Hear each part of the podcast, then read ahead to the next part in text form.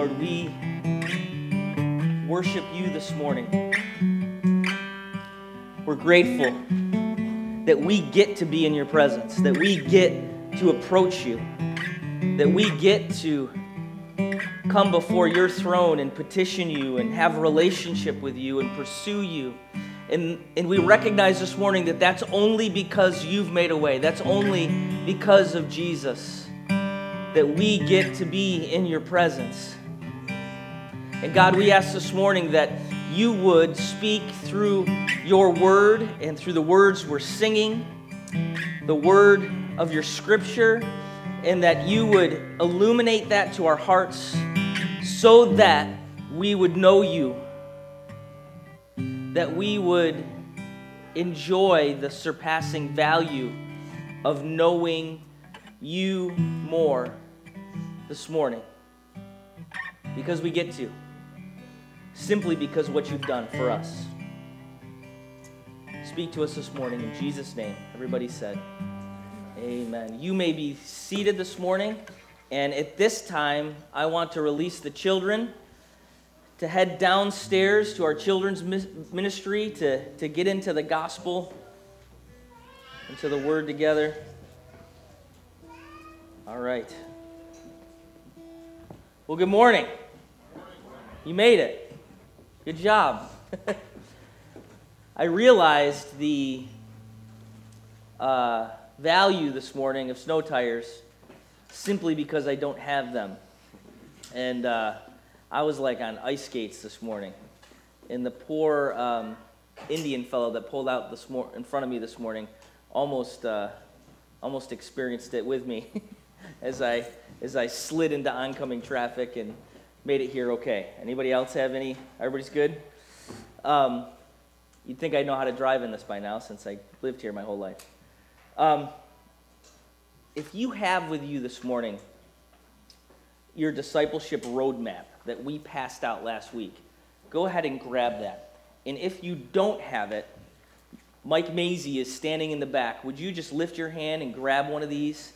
Because this is something we're spending the next several weeks talking about it. I want to make sure that you have it in your hands, that you look at it, that you read it, use it, interact with it.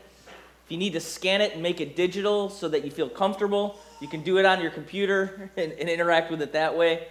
Um, or we can email it to you, whatever you prefer. And, and the reason this is important is because you see on the front cover there our kind of our discipleship roadmap like Chinese throwing star looking thing. And, and what that is, is that is a picture, a visible picture of who we are, what we value most, closed fisted value as a church, and what we believe begins to come out, like you see the arrows pointing out that make the Chinese throwing star. We believe that's what comes out of the life of somebody that values those things in the middle God, truth, love, and mission. And as we surround our lives, focus our lives, and pursue this together, the measure for us of, of church life, and you can turn me down if I'm ringing. I don't know if I'm, that's all right. I'll, I'll yell out enough. The measure of us in terms of church life and church, I guess, success really isn't how many people are here and how much money's in the offering plate and whether or not people are happy. Those traditional methods of measurement we have thrown aside, and, and we believe that if, as God's brought us together around these things that we value, there's, there's outcomes from the life of someone who's, who's valuing God in truth and love and mission. And today we're going to talk about that first outcome. We're going to spend the next several weeks. Isn't this a good way to start the year? Anybody? I mean, we, we, we really believe God has called us to start the year this way. And we've done it the last couple of years. And we can't revisit this enough in our own lives. I know me personally. And hopefully you feel the same way as a church. And one of the first outcomes, the things that, that comes out of the life of someone who's, who's valuing God in truth, in love, in mission, is, is someone who pursues God as their greatest treasure. Does that make sense? Someone who now would pursue God as their greatest treasure. And, and the reason Mike started last week preaching the gospel of Jesus Christ is because this is only a natural outworking of the life of someone who has encountered and been transformed by the gospel. Does that make sense? If you're pursuing some sort of legalistic list of things that you do every week, I got to pray this amount of time, I got to read um, this many verses to get through the Bible in a year, um, I'm going to show up to church and I'm going to check my box, I'm going to go to a small group, or I'm just going to listen to some podcast every week on my way to work, and that's going to somehow accomplish something. And it's not through the filter and through the motivation and through the outworking of the gospel, the salvific work of Jesus Christ, what he's accomplished on your behalf, your recognition of that, your reliance on that for your whole life. And as your life is, is a life that's been transformed by the gospel, it turns into a life that begins to pursue God. If the order is particular, does that make sense? The order by which these things happen is important. It's particular. And if, if your pursuit of God is not an outworking of the gospel of Jesus Christ at work in your life as it's encountered you and impacted you and changed you, and it's just maybe some religious pursuit of a list of things that you think would be good to do, it's not going to matter. Does that make sense? This comes from this pursuit of God, a life that pursues God as, as our greatest treasure, only works in the context of a life that's been encountered with the gospel of Jesus Christ and been transformed. And so that is what we're going to talk about today. We're going to talk about what it means to pursue God as our greatest treasure. And I pray that God helps me to do this. I got to be honest with you. The biggest challenge of this sermon for me this week has been to hone this down into something we can talk about in, in 30 minutes because there's so much to talk about. There's so much to address. There's so much context to give.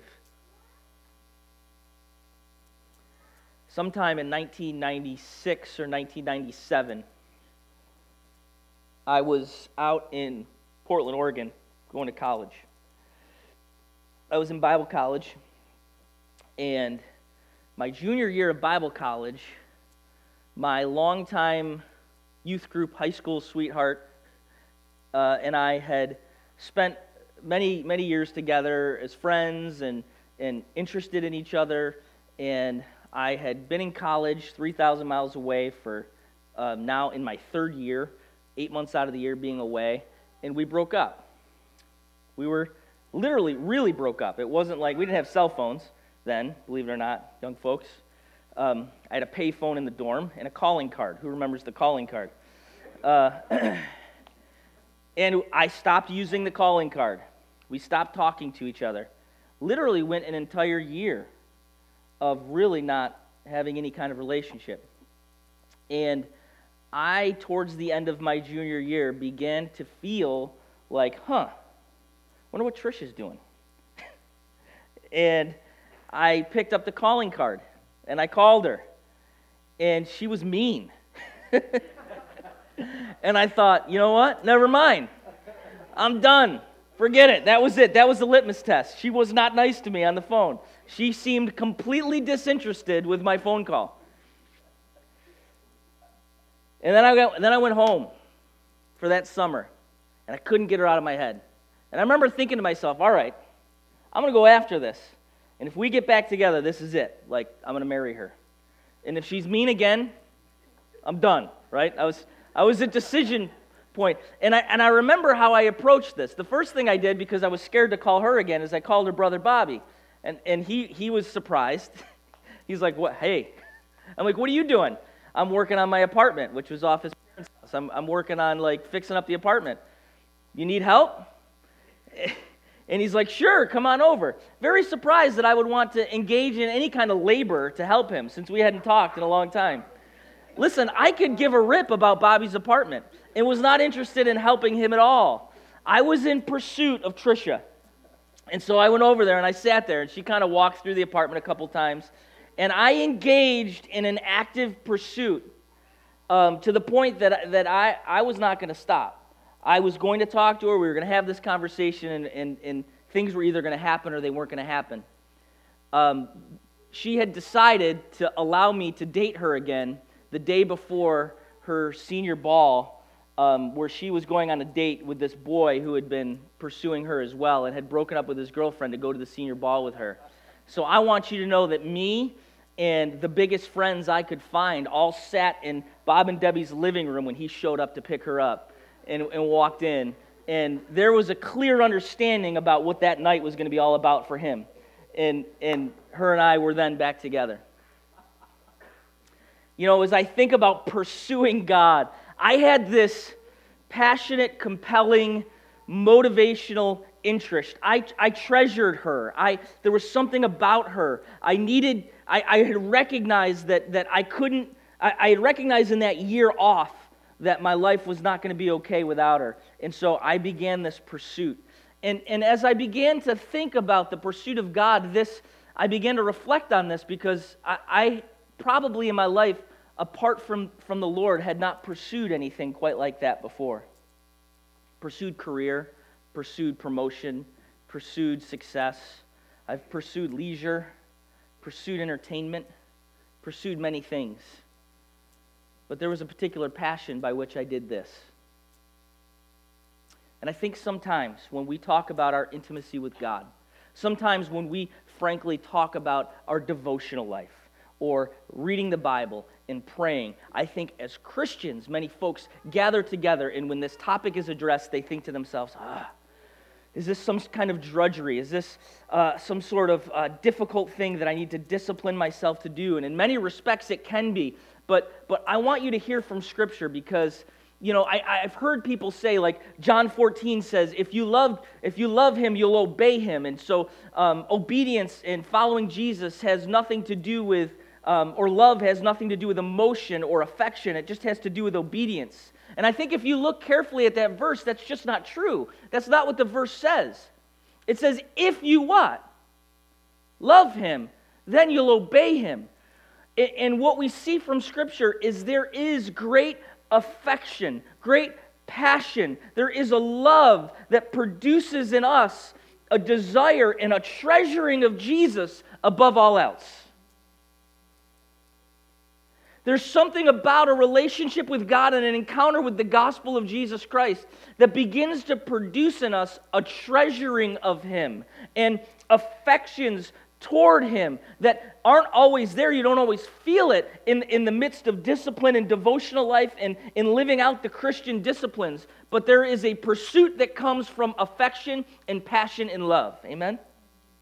And it's only because, as Mike preached last week, He first loved us in a way that should devastate, in a way that should blow us away, in a way that as we picture the reality of the gospel as, as Mike preached it last week, we, our only response could be grateful um, affection towards a God that loved us in the way that he has. Amen?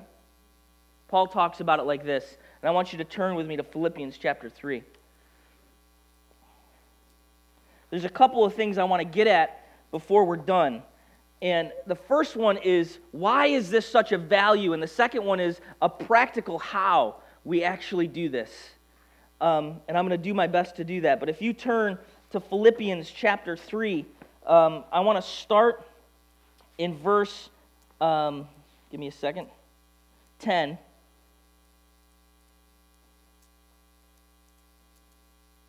No, I'm sorry. I apologize. I went too far. I want to start in verse 4. Philippians 3, verse 4. Though I myself have reason for confidence in the flesh also. If anyone else thinks he has reason for confidence in the flesh, I have more. Circumcised on the eighth day of the people of Israel, of the tribe of Benjamin, a Hebrew of Hebrews, as to the law, a Pharisee, as to zeal, a persecutor of the church, as to righteousness under the law, blameless. Listen to verse 7. But whatever gain I had, I counted as loss for the sake of Christ. Indeed, I count everything as loss because of the surpassing worth of knowing Christ Jesus my Lord. For his sake, I have suffered the loss of all things and count them as rubbish in order that I may gain Christ. Listen to the heart of Paul in this as he describes an accounting of his life. And I think we need to look at this first as we dive into what it means to pursue God in, in reading his word and in prayer. Um, we need to first address this idea of an accounting of our lives as Paul accounted his life here. I want you to see it in verse 4. He talks about being the Hebrew of Hebrews, right? He had built a life that was exemplary. He had built a life and pursued his um, vocation and his uh, life calling as a Pharisee, as a lawyer, as a person who understood the law of God. In a theocracy, he understood the law. He understood what it meant to live up to the law. To the degree that he was so zealous, he persecuted the church or anything that would come against what he believed the law said. He was impeccable. He was beyond reproach. He was a man that, that he felt as though in his works would be acquitted of any wrongdoing or any, any judgment because of his living up to, in his mind, what the law had called him to do. He had lived an impeccable life. And what is Paul, what is Paul's accounting of that? His accounting of his life is though even though it was exemplary, even though he had done these things, he was a complete loser. It was all lost in comparison to the surpassing value of knowing Christ. If those things he had pursued caused him to lose a knowing of Jesus Christ, it was all for naught. It was all a loser. It was all illusory. It was nothing. It was moot. It was completely useless as it distracted him, as it, as it caused him to not know Christ, to know these other things. And so, everything he had built, everything he had tried to accomplish, everything he pursued, he says, I counted all as loss because of the surpassing value of knowing Jesus Christ. How many of you have felt that way? I believe that's where God wants our affections to go. Read an article this week by Francis Chan written in November of 2015. And he wrote this, uh, he wrote this incredible article, I thought, um, about pursuing God as our greatest treasure and, and talking about what else do you have to do today that's more important. And he talks about, in the beginning of the article, uh, he gives a picture of Moses going to the mountain. We just remember this in Exodus. And, and he says, Imagine for a moment you're on a mountain and it's shaking and it's thundering and there's lightning and there's smoke and God speaks to you through the mountaintop. And, and you have this relationship with God on a mountaintop in the midst of this incredible shaking. And as you look at the book of Exodus, you see that, that it was so dramatic, it was so dynamic that people feared, people trembled, people, people wondered what was happening. And Francis Chan in this article says, I want you to compare your prayer life and your devotional life to that.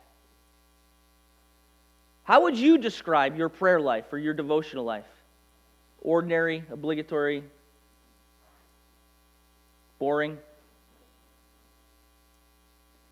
Maybe is motivated to take a, a selfie with Moses as it would be to know about what it was like. And in this comparison, he writes in the article why don't we as believers who have access to the mountaintop go to the mountaintop more often? You know, in, some ways, he says we've become professional gatherers, that we gather as groups together and we've become addicted to sermons and the preaching of the word is important and, and i've dedicated a big portion of my life to it. And, and, he says the same thing in the article. He's, uh, he's dedicated a big portion of his life to preaching the word, to conferences, to gathering together. But he says maybe, and he, and he even writes in parentheses, which I thought was interesting, even in this article, in reading this article, all of this information, all of these resources, all of these podcasts have somehow, for us, replaced what it means to be alone with God in his word and in prayer. We have, in some ways, those of us who have access to the mountaintop, access to the God of the universe who called us, who gives us breath Acts says. He, he, he is the one in the book of Acts that says that gives us our next breath. We get to take another breath because of him, because he hold, holds all things together and he loves us. And, and we, we don't go to the mountain. We don't go to that place where we get to spend time with him. In so many ways, our phones, our, our podcasts, our Facebook, come on, have replaced this incredible opportunity that we have. Sitting in my chair, posted a picture on Facebook of my daughter and her volleyball team. It was a cool picture. And I sat in my chair, had my Bible next to me.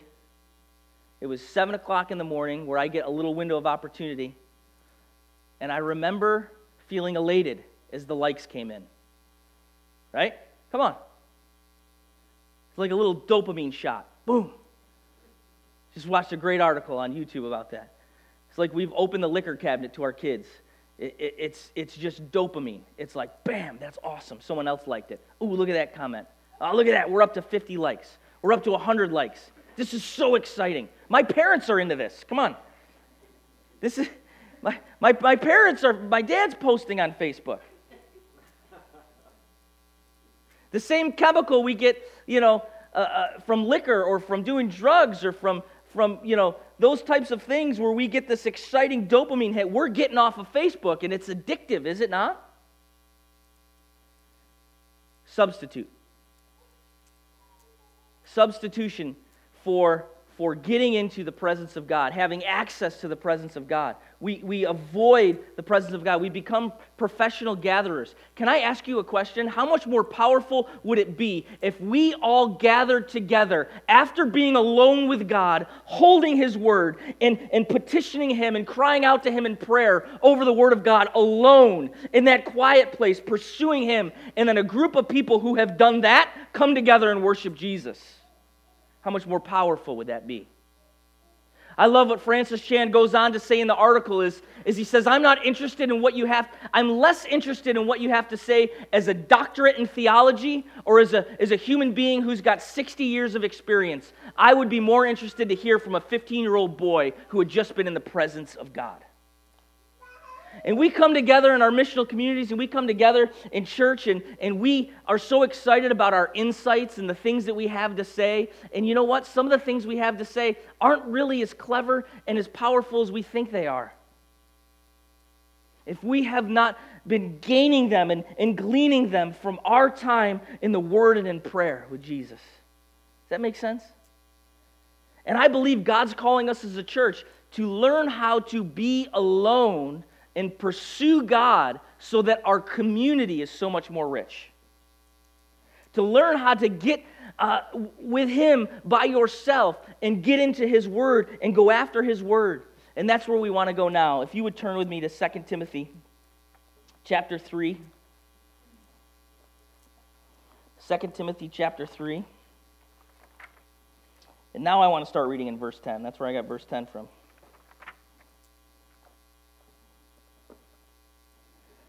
Listen to this. This is Paul writing to Timothy.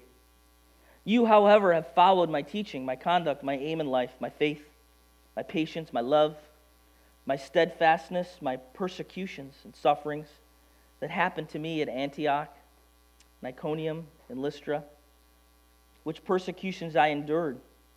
Yet from them all the Lord rescued me. Indeed, all who desire to live a godly life in Christ Jesus will be persecuted, while evil people and impostors will go on from bad to worse, deceiving and being deceived. But as for you, continue in what you have learned and firmly believed, knowing from whom you learned it, and how from childhood you've been acquainted with the sacred writings, which you are able to make, which are able to make you wise for salvation through faith in Christ. Jesus.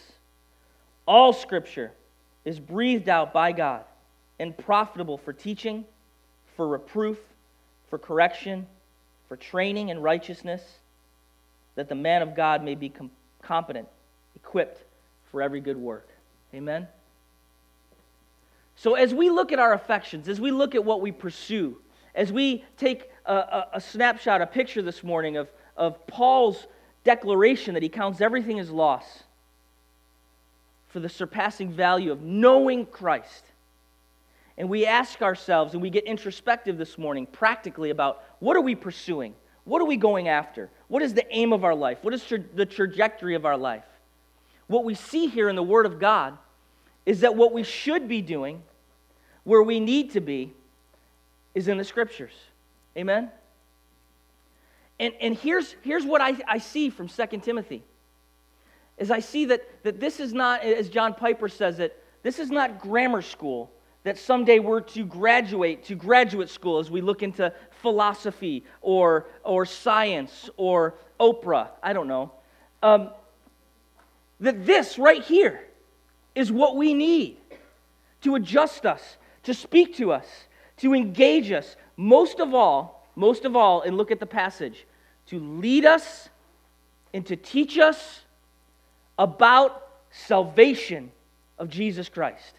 Amen? This is our pursuit, folks. As we pursue God as our greatest treasure, He has revealed to us in His Word how it is we are to be saved and to know Him and to relate to Him. And God's Word has everything we need for those things. Amen? We see Timothy, uh, and he addresses him and he says, Listen, you, you witnessed my persecutions. You witnessed Paul live up to what he was teaching. He didn't just preach, he lived it. And these were actual persecutions. We can see in the book of Acts where God didn't save him, listen to this, from having to experience them. He saved him from them as he was in the midst of it. And he says to Timothy, You're going to be persecuted. You're going to know him in his suffering as I did. Then he says to Timothy, Listen to this. There's a conservative, not politically conservative, but there's a conservative nature to what Paul's telling Timothy to do in the Word of God. He's saying, Remember what you were taught from your childhood. And what we know is Timothy was taught by his grandmother and his mother the Word of God. And he says, I want you to continue in that. I want you to stay there. I want you to camp there in the Word of God in the scriptures and what you were taught from the time you were a child. I want you to glean the wisdom of what it takes or what it is to be saved, what the salvation of Jesus Christ is. And I don't want you to move on from that. How many of you believe that's the word of the Lord to us today? How many other things could we be listening to, to pursue, to go after? And what God is saying is stay there, camp right there, continue in the, the, the richness of the Word of God.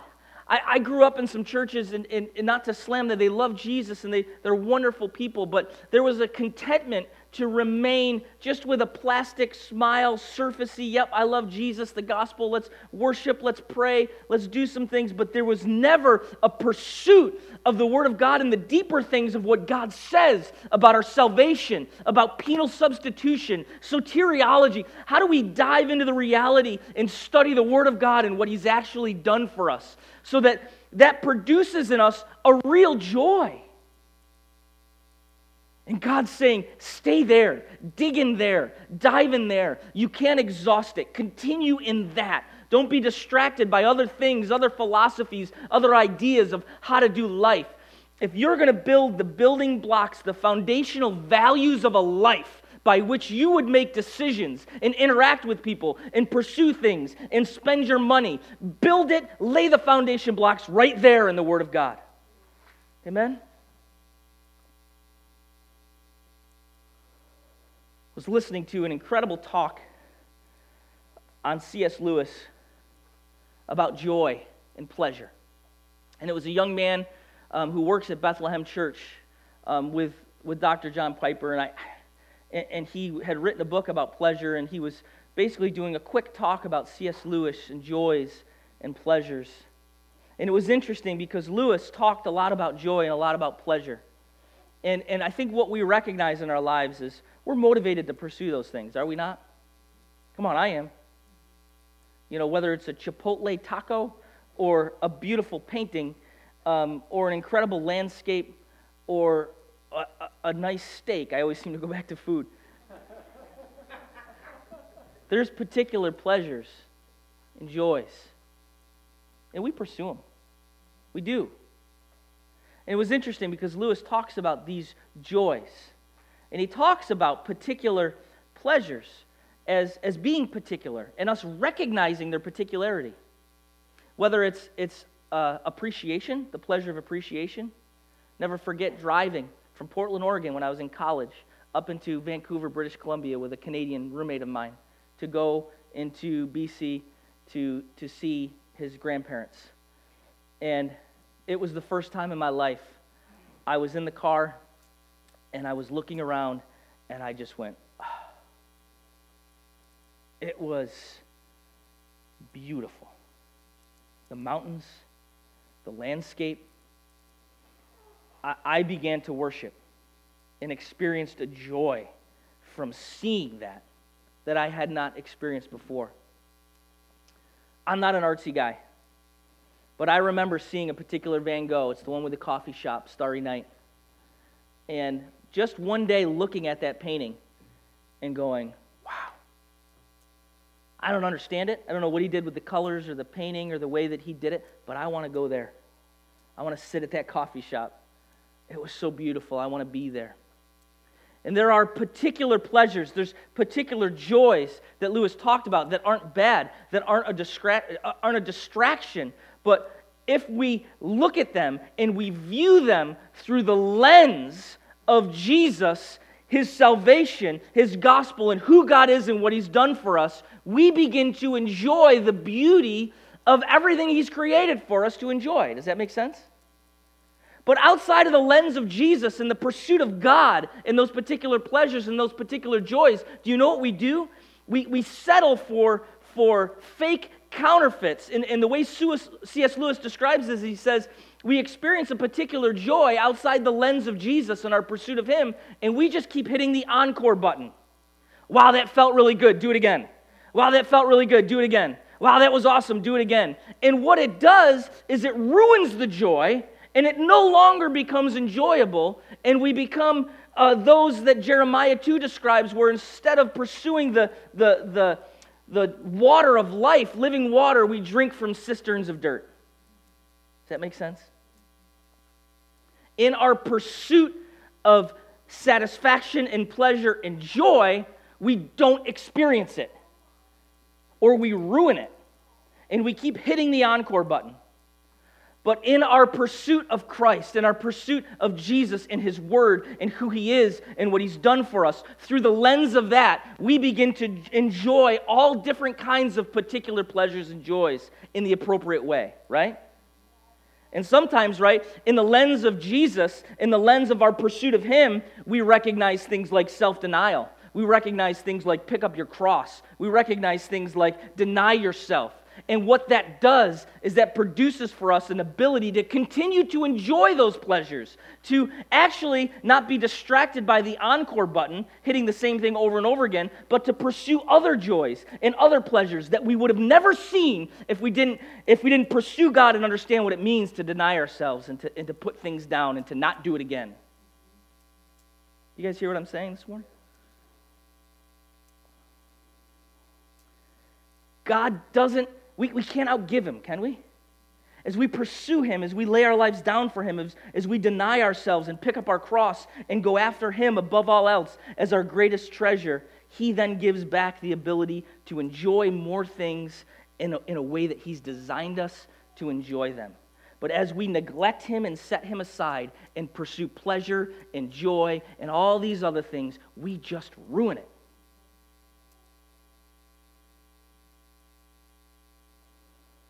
Timothy, stay right there. What you learned from your childhood,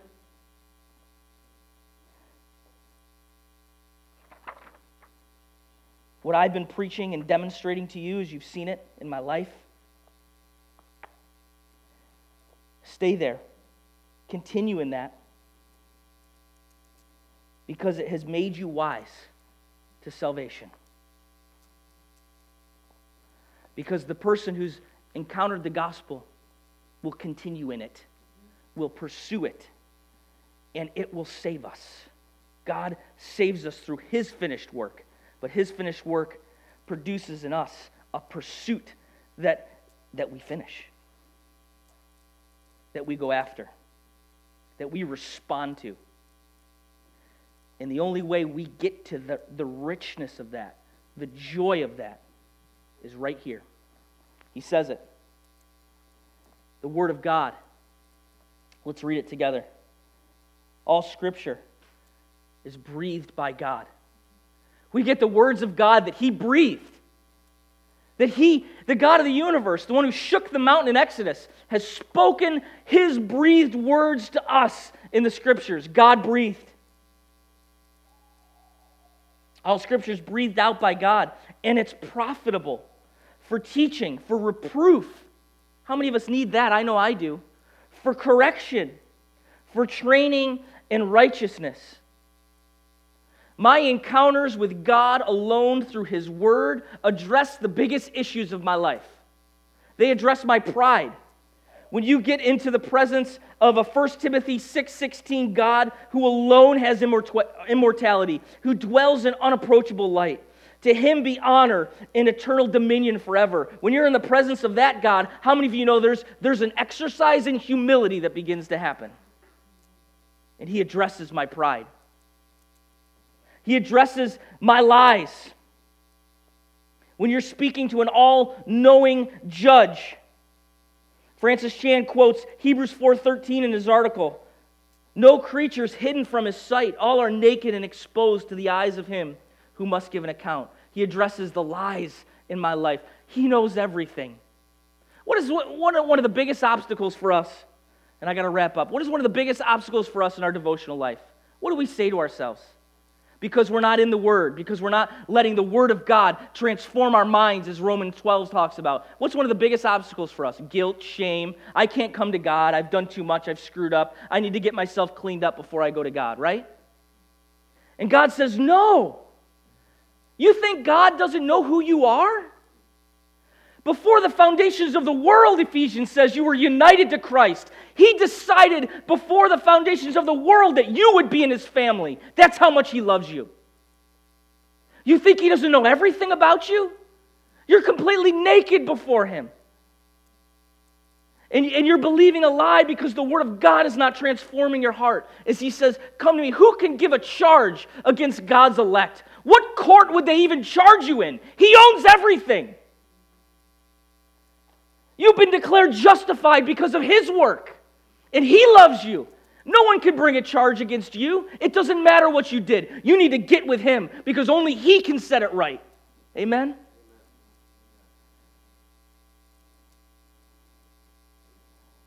The Word of God addresses the lies that are ruining our lives.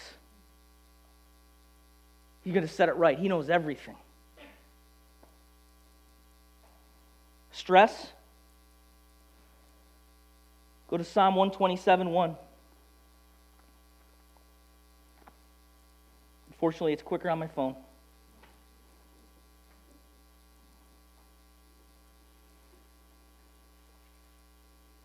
He addresses the lies.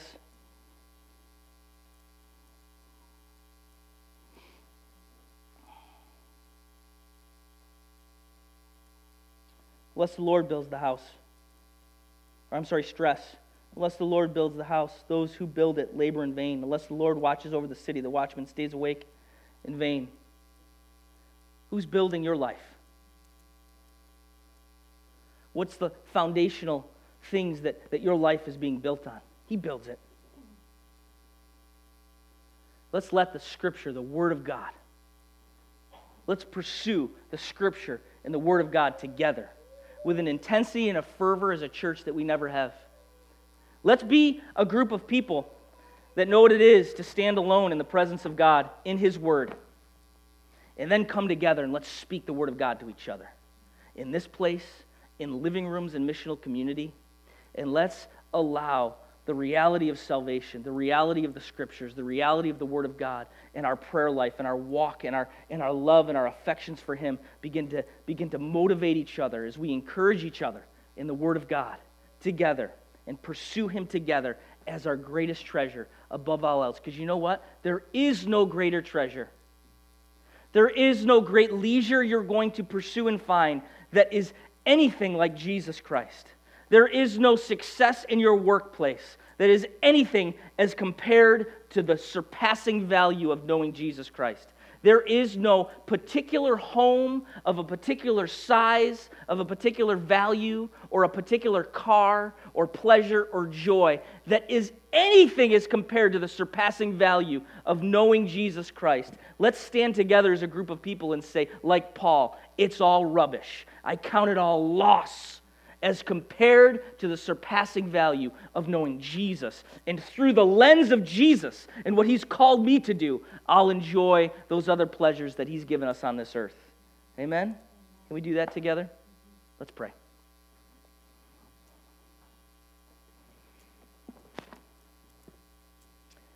Lord, we, we come to you completely flawed. We come to you, Lord, recognizing our inadequacies and our, our propensity for distraction. And we ask that you would stir in our hearts through your word affections towards you. And that you would enable us to make a plan. In the midst of a God who's gone all the way for us, made covenant with us, that we would respond to you with, with activity, with intentional life disciplines. That we would set aside distractions and we would recognize, even though it's not easy, it is more worth. It has more worth than anything else to get into your word, to, to pray, and, and to seek you with great passion as we've so passionately in our, in our lives sought after other things. God, this morning, if we are too busy to pray and to read your word, call us to quit something. If we are too busy to go to the mountain when we have access to the presence of the living God, God, I would ask you to, to put in the hearts of each of us to get rid of everything else. No matter how much we paid for the membership or how much others are counting on us to be there for their entertainment or for, for, for whatever, God, it is all loss compared to the value of knowing you. Help us to go to you first. And then through the lens of your gospel and your word, enjoy other things in life, including suffering we watch you move in our lives as you will. Do a work in our hearts as a church this year. Let 2017 be a year for Renovation Church where we pursue you as our greatest treasure. In Jesus' name, everybody said, Amen. Let's stand.